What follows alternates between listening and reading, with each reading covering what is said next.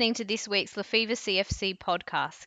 Connect with us via our website, lefevrecfc.com, or our Facebook page, www.facebook.com slash lefevrecfc. We hope you enjoy this week's message. Continuing on renewal and being revived, being refreshed.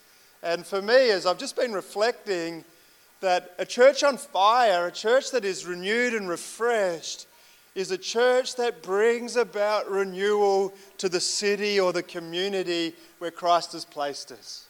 So it's so important that actually for each one of us that there's this renewing and refreshing and reviving that's taking place because our community depends upon it. We're going to look at um, a passage in Luke 11 today. Um, looking at, and it's called the Lord's Prayer. But we're going to look at this passage, and in this passage, it starts out. I'll flick up the bit that I'm going to read, we'll look at in more detail, but I'll just give you the context of it. It says, One day, Jesus was with his disciples, and they asked Jesus, Well, Jesus, teach us how to pray. Lord, teach us how to pray like John teaches his disciples how to pray. Teach us how to pray. And then one of the most famous prayers that many people know even non church attending people are quite familiar with this prayer. Maybe some of you know it. Anyone know the Lord's Prayer that they could recite it to us? Antoinette's nodding. You want to give us the Lord's Prayer? Awesome. Very good. That is the Matthew's Gospels version of it. Now, could you give me the Luke's Gospels version of the Lord's Prayer? there is almost identical, but there is a subtle, subtle difference. Um, but that it, really, that is it. You're, oh, you know the Luke's version. Oh, okay, here we go. Is it instead of forgive us our sins, it's forgive us our trespasses? Uh, no, now we're talking about words, but there is actually a structural difference in um, Luke's gospel and um, Matthew's gospel. But you may even be correct there. I haven't even, uh, can't pick that up for you. Um, but yeah, it's so well known. We know it. And what I love about the fact that Matthew's gospel and Luke's gospel are subtly different that actually says to me that it's not about magic words and getting them in a right order. The fact that the, the gospel writers didn't even actually get it so nailed down that it was exactly the same, that there is space within it, that it's about the condition of our heart and speaking to the Lord, and there's some wonderful truths that come out of it. But some of you are going, oh no, is this a message about prayer? And yes, but if you're like me, every time I hear a message on prayer, I leave going, feeling bad that my prayer life isn't enough. And if you asked any one of us, we would all say, Could you pray more or would you like to pray more? And the answer is yes. Um, for each and every one of us, no matter how much we pray or how little we pray. So, this not wanting you to leave this place going, Oh my goodness, I need to pray more, or I'm bad because I don't pray enough. Um, I think we need to pray as we can. And however that looks for you, pray as you can, not as you should be, or have this aspiration that stops you from going forward in prayer. Pray as you can, whether that's in the car on the way to work, whether it's a few minutes while you're doing the dishes, um, or it's, if it's on a lunch break, whatever it is for you, pray as you can, as opposed to, oh, well, if I can't do an hour a day, well, I'm not going to do any. But we're looking at renewal, and we're going to look at the next part of the I've got to turn this on first. There we go. I'm going to look at the next part of the story. And um, this is where Jesus says the Lord's Prayer. And then he tells them this parable, this story. Jesus says, Suppose you have a friend and you go to him at midnight and say, Friend, lend me three loaves of bread. A friend of mine on a journey has come to me and I have no food to offer him. And suppose the one inside answers, Don't bother me, the door is already locked, and my child, children are in bed. I, I, I cannot get up and give you anything. I don't know what sort of friend knocks on your door at midnight. Um, have you had anybody knock on your door at midnight? Yes? Was it an emergency? Okay, at least he thought it was. There was a sense of an emergency or urgency about the person rocking up at your door. I'm not sure three loaves of bread for me is an emergency. Um, yeah, I don't know. How would you feel? Midnight, knock on the door. Um, maybe it's not, not um, a knock on the door anymore. Maybe it's a text message um, late at night or a phone call. Say, hey, you've got some bread, you got some sugar, you got something. I missed a phone call last night, which was a semi emergency. Nathan um, rang me at 10 past 10 last night, um, and I was asleep and had my phone on Do Not Disturb, so I didn't take it, get the, the message and the call until 5 o'clock this morning when I got up. But he was after a preacher for, for somewhere this morning, um, which I couldn't answer his emergency. So someone else got the gig of preaching this, this morning at short notice. But um, if there's an emergency, midnight's an appropriate time to make contact, but not in for three loaves of bread. Come on. Um, and in this story, then the guy responds, Well, I'm, I'm not coming. Alyssa told me a story this morning about some friend, oh, someone who knocked on her door. She was house sitting, um, and she's been doing a fair bit of house sitting over the last bit of time. And a couple of nights ago, at, late in the night, when her and um, Mia, who was house sitting together, were watching a scary movie, um, wasn't a scary movie. Wasn't a scary movie? Okay. Well, there's this bang, bang, bang on their front door. So it's late, it's dark, it's two girls at home, and they're thinking, emergency, what is this? They're fearful. They go and they start calling out, Is anybody there? Is anybody there? And nobody's at the door. Um, so then they go back in. Um, the house that they're living at, Tim Lockins lives next door. So those who know, that's Pastor Bill's house that they were house sitting. But Tim was next door. So um, me, his uncle.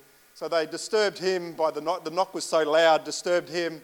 And then um, the girls are scared, so they call uh, Mia's uncle, who is about this tall and about this wide, who lives around the corner. So he walks around, scouts out the house, um, and all they can work out is someone knocked on the door, jumped in the car, and drove off.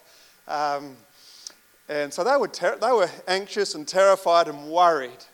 Um, so there's this knock on the door that created fear for them. Um, they did actually go to the door, even though they probably didn't want to because there was fear happening there. And the story goes on that it was some good friends of theirs who let them be terrified for a few hours and thought it'd be, the boys thought it'd be a great practical joke to knock on the door late at night. Um, so those boys have had a few phone calls and um, I think it's absolutely hilarious, but that's all right. Um, it's the sort of thing I would have done. it's the sort I would have done. Um, but a knock on the door. A knock means someone's there, you're coming. I don't know if you, what your knock is. But we have food deliveries and we get the knock on the door, we know somebody's there. But if it's just that, that means nothing. You don't get up for that. But knock, knock, knock, come to the door. And in this passage, the guy's saying, Well, I'm not, um, I'm not getting up because I've locked the door, kids are in bed. The custom of this time is probably that they were all in one room um, and for him to get up, because the kids would be asleep, family would be asleep, for him to get up, it means disturbing everybody, moving everything to get to opening the door. Because really, you look at that and go, come on, what are you complaining about? Just get up and get to the door. But he, um, yeah, wasn't willing to. But then the story goes on. Remember, Jesus is the one who told this story. I tell you, even though he will not get up and give you the bread because of his friendship, so not even if, not even for friendship, he wouldn't get up and do it. Yet, because of your shameless audacity, he will surely get up and give you as much as you need. So I am saying to you ask and it will be given to you, seek and you will find, knock and the door will be open to you. For everyone who asks, receives, the one who seeks, finds, and the one who knocks, the door will be open. Which of your fathers, if your son asks for a fish, we'll give him a snake instead. Anybody in that bracket? Dads, any dads?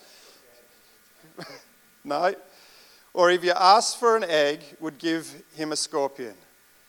Or if then, though you are evil, know how to do, give good gifts to your children, how much more will your Father in heaven give the Holy Spirit to those who ask? As I don't have time to unpack this whole passage on prayer and those sorts of things, but what jumped out on me from that passage as I was reading it a couple of months ago was the word shameless audacity. And these are the words of Jesus Christ. He's telling a story and he's telling us this is how I want you to pray. Be like that neighbor who's willing to go and knock on the door and ask, because out of that audacity of the ask, the boldness of the ask, they'll actually get an answer. And Sandra quite often says to me, How did you get an exit row seat? How did you get this? How did you get that? I said, I just asked. Like, eh, people give you stuff if you ask. Um, Sandra wouldn't ask that question. She'd be, No, I don't want to ask that. If you ask, all they can do is say no. But here, the, the boldness of the person to go across the street, knock on the door, and ask it at a socially inappropriate time, Jesus says, I want you to pray like this. Just quickly, um, I've been read, just finished reading this book, Praying Like Monks, Living Like Fools. It's a great read if you want a book on prayer um, and the habits of prayer and building a prayer rhythm in your life. Um, great read, but um, we're not going to talk too much about that today. So, what jumps out of me, off, for me off this page is shameless audacity.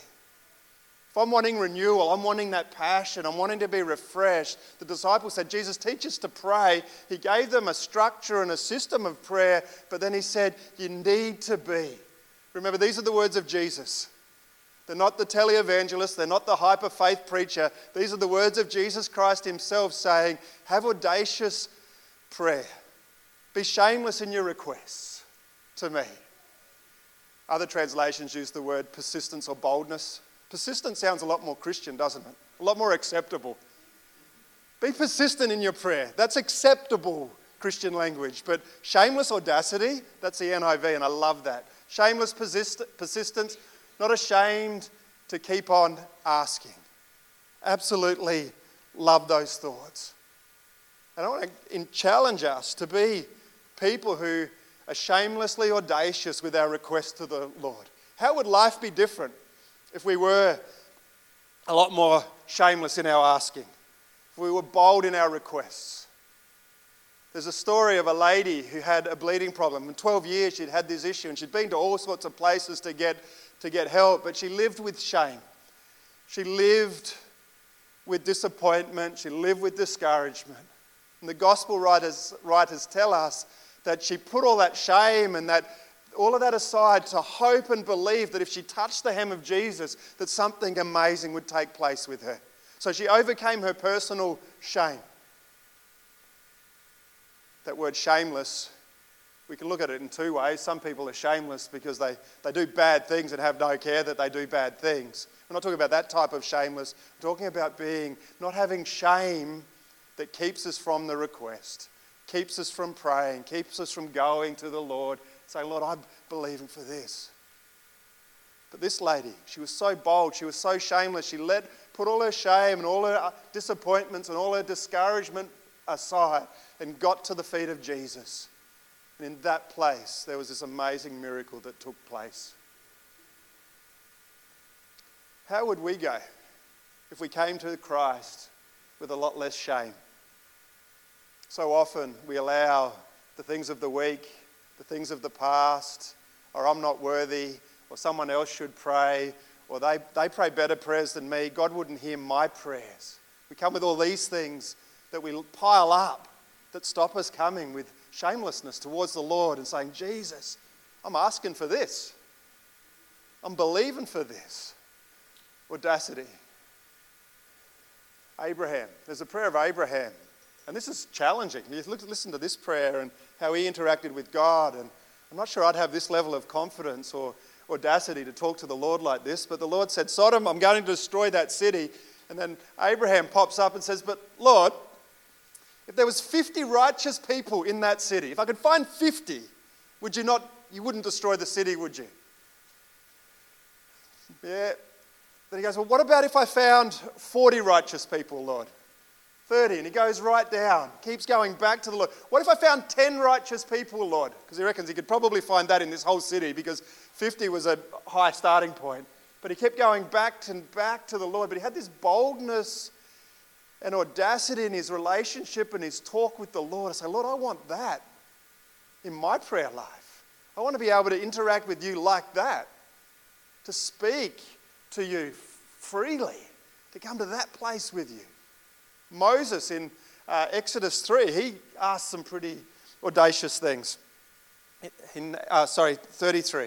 He asks that, that the Lord, he says, Lord, teach me your ways. Show your favor to me. Let me know your ways. Let me know more about you. And then in verse 18, he says, Now show me your glory. Moses, uh, Moses asked to see the glory of God. Have you done that?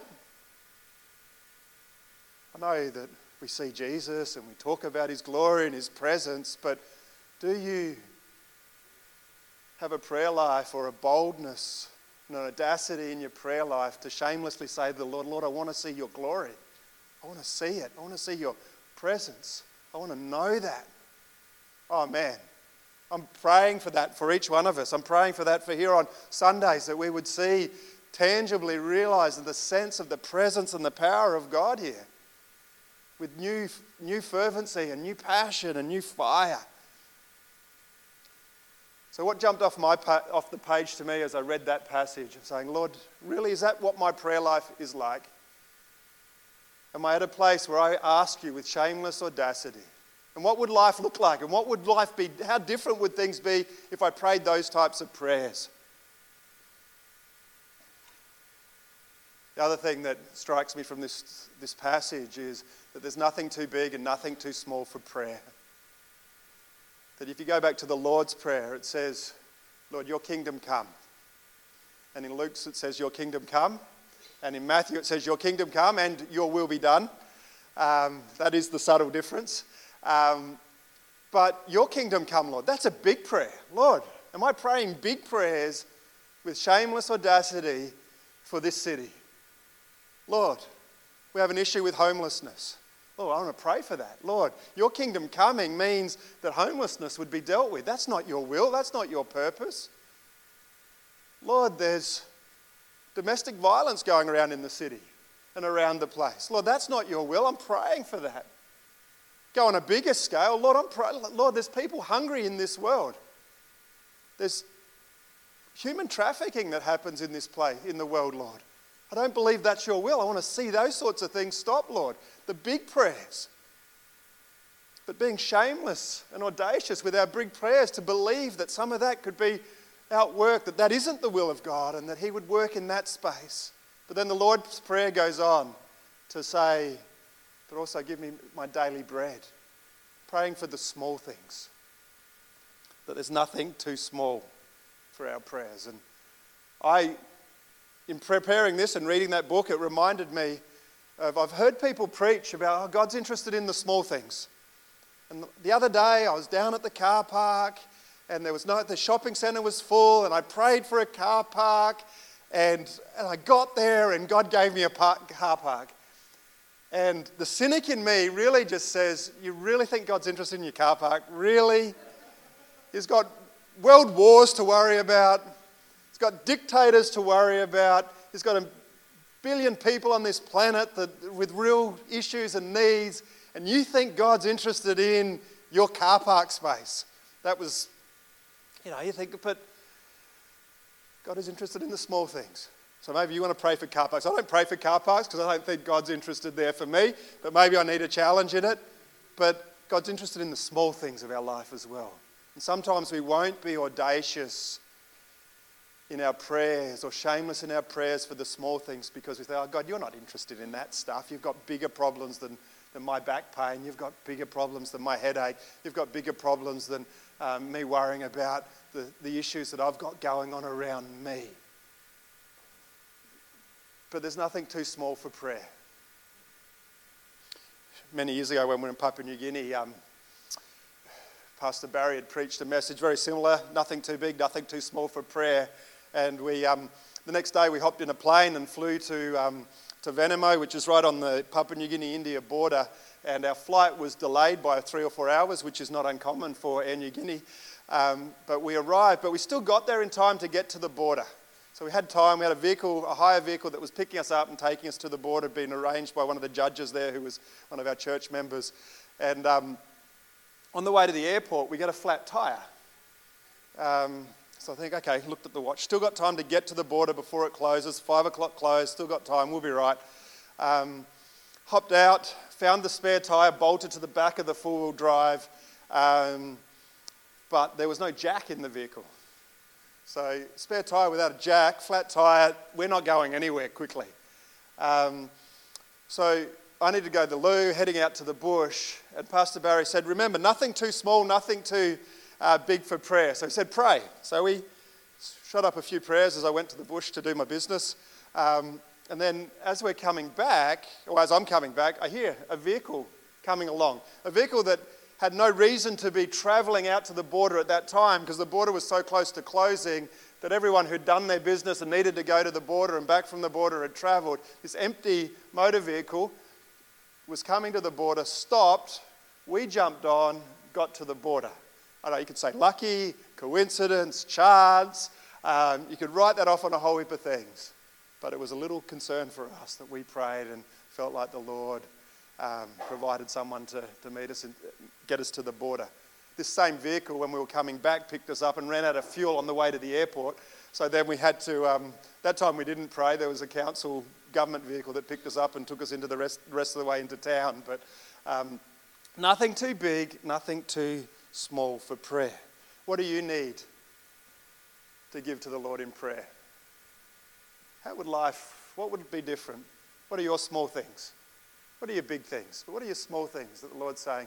Be shameless and bold. Be persistent in these things. Keep praying. Continue to pray. Don't, don't give up. Shameless audacity in our prayer life, for me, as I've looked at this passage, you see that as he, Jesus told the story in this parable, he talks about a, a neighbor neighbor relationship and then he switches it to a father son relationship. And a father son relationship is very different to a, a neighbor neighbor relationship. And for me, as he switches that, I think it gives me a confidence to be more audacious and bold in my prayer life. Because I am a child, and a child asks very differently things of their father than even the wife or the mum and dad or others.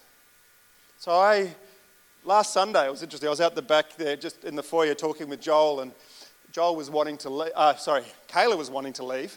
Um, and she asked, Daddy, can we go? Daddy, let's go. And we were having a great conversation. So she kept asking and kept asking, and he kept deferring and making other comments and trying to distract her, and we kept talking. Eventually, she came up and took him by the hand, saying, Dad, I want to go. Dad, I want to go, to pull him out the door. And I looked at her and said this I said, um, I bet Sarah would like to be able to do that with you sometimes to get you to leave after church or to head off at points of time, but she couldn't behave like that because that would be unacceptable behavior and type of requesting and ways of requesting of a wife, um, but a child gets away with it. A child can pull on the hand and just keep asking and asking and asking and asking until she bent her father's will to actually walking out those doors to hop in the car to go home. But um, that father child relationship is very, very different. And the Lord really says that's the relationship we're in with our Father in heaven. Which then gives me a confidence to say, well, if you're my daddy, if you're my Father in heaven, I can ask like that. I can ask with absolute boldness. And maybe, just maybe, the level of our shameless audacity and our, our, our asking is an indication of the revelation that we have of who we are as His children. And if we're not willing to ask with shameless audacity, Maybe it's an indication that there's a blockage in our thinking or in our understanding of the freedom of relationship we have with, with our Father in heaven. That it, He instructs us to ask like this. This is not me, this is, these are the words of Jesus instructing us to ask and ask and then keep on asking. How secure are you in your, your relationship with the Father? sometimes people say, oh, no, you, you pray, you're the pastor, you pray, you're this, particularly in developing nations or other spaces, oh, I want to, you, you do it, you do it. So, no, no, no, this is, this type of asking is for each and every one of us. And then there's a promise, and this is amazing. So I say to you, ask, and it will be given to you. Seek, and you will find. Knock, and the door will be open. For everyone who asks receives and the one who seeks finds, and the one who knocks, the door will be open. What a promise! What a promise. That if we ask, we receive. If we, knock, if we seek, we find. And if we, if we knock, the door will be open. How amazing is that? What a, what a promise that is ours.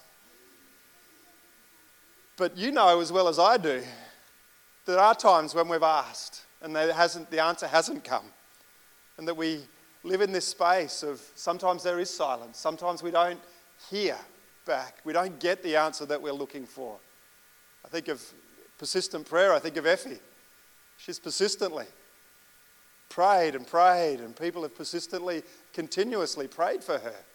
But the answers haven't come the way that she would have wanted, desired, and expected. And all I can say in those spaces is, Lord, I trust in your goodness. A number of years ago, Sondra had a kidney stone. When I say kidney stone, normally kidney stones are like this. Hers was, I'm not exaggerating, it was four centimetres kidney stone that had barbs on it, so it had really settled into her, her kidney. Um, and we were in Papua New Guinea. I was praying and praying, Lord, heal her, do a miracle, do a miracle, do a miracle. Nothing came. Put Sondra on a plane. She flew down to Hobart. Her parents were living down there at the time to have an operation and needed the operation, the kidney, kidney stone removed, and all sorts of things. And um, a couple of operations to get rid of it was that big. Um, but that very time, she'd hopped on the plane and she was flying out. I went back to Bethel Centre and started to lecture. And as I was lecturing, I looked at one of the girls in the class who a couple of weeks ago we'd talked about her back pain and some stress that she'd been under. She'd damaged her back as a child by carrying too heavier loads and working in the garden. Um, and she wasn't being able to walk into the mountains and do the things that she wanted to do. Um, and at that time, I said, Oh, well, let's commit this to prayer. You do some fasting and we'll pray again. And I'm standing there in that lecture. The Lord said, Pray for her now. So I called her out, I prayed for her, and instantaneously all the pain that was in her back left. And then, like, because I knew her and she was working, ended up working for me for another year or so, she had no more pain for, and was able to climb the mountains for, for up and down and all over the mountains doing all sorts of stuff. And the, this pain that was there from childhood because she'd damaged her back was just absolutely removed. This is happening at the very moment that my wife is flying to, to Hobart to get a surgery because I didn't get the answer to the prayer that I wanted for her. Um, but very thankful that we had the opportunity to get the, the healing for Sondra through, through medical options. But there's a promise there. What a great promise. And that's an encouragement to keep asking, keep knocking, keep believing. The greatest gift that when we do ask, and the passage goes on to say that gives the Holy Spirit to those who ask. And our, we know how to give good gifts. Our good Father in heaven knows how to, good, to give good gifts, and the good gifts of the Holy Spirit. So that's what you need. More than anything else, more than the loaves of bread and those other things, he's saying, I need the Holy Spirit because wrapped up in the Holy Spirit, Jesus, the resurrected Jesus, Jesus, is interceding for us in heaven. And the Holy Spirit is the one outworking his prayers for you. You realize Jesus is praying for you in heaven. He's interceding for you, speaking into the, into the presence of the Father day after day, prayers for you. And the Holy Spirit is then outworking those prayers for us here on earth. Let's be audacious in our prayer lives. Let's be audacious, believing for renewal and refreshing and transformation. I'm going to ask Nathan to come and he's going to lead us in a couple of songs. We're going to start by singing that song, Good, Good Father. And I would ask us to be audacious in our prayer life. I'm praying, Lord, I need your Holy Spirit. Jesus, give me more of your Holy Spirit and the work of your Holy Spirit in your, my life. Jesus, I'm believing that as a church on fire will bring renewal to our community. Jesus, I'm believing for breakthrough. I'm personally believing for a miracle and personal healing at this time. But I want to be bold with that. I want to be shameless in the requests. What is your small thing that you are saying, Lord, I want to be shameless? I want to be audacious in my prayer life. And Maybe it's even that, just saying, Lord, I want to be shamelessly or have a shameless audacity. And you say, Lord, I don't feel like I've got that. I feel like I'm too timid with my boldness towards you, my requests of you. And saying, Lord, I, I need that to shift. Renewal will take place as we go into this place of prayer that is unlimited by our shame and our limitation, but we're thinking ourselves as that of children of the God of God who have the freedom to grab hold of the hand and keep pulling and pulling and pulling. And I don't know how it works. I don't know how Moses and Abraham got to get God to change his mind because it says they changed God's mind.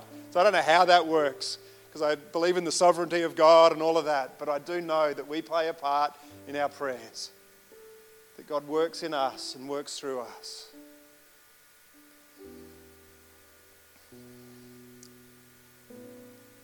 It's the desire of my heart that each one of us would be postured for renewal, refreshing, transformation, and know that intimate prayer with the Father, connected to Christ, and the Spirit prompting us. Such a powerful place to be. But I challenge each one of us what is it that you, what's your small thing? But as we sing and we reaffirm our good, good Father, that you would shoot up your prayer. And maybe you've prayed before and said, oh, it's been, I'm disappointed. It's been silent. I haven't, I haven't feel like the Lord's heard. But you would pray again. Whether it's for a loved one who doesn't know Christ, that you've prayed and Lord would say, pray again. Keep praying. Don't give up.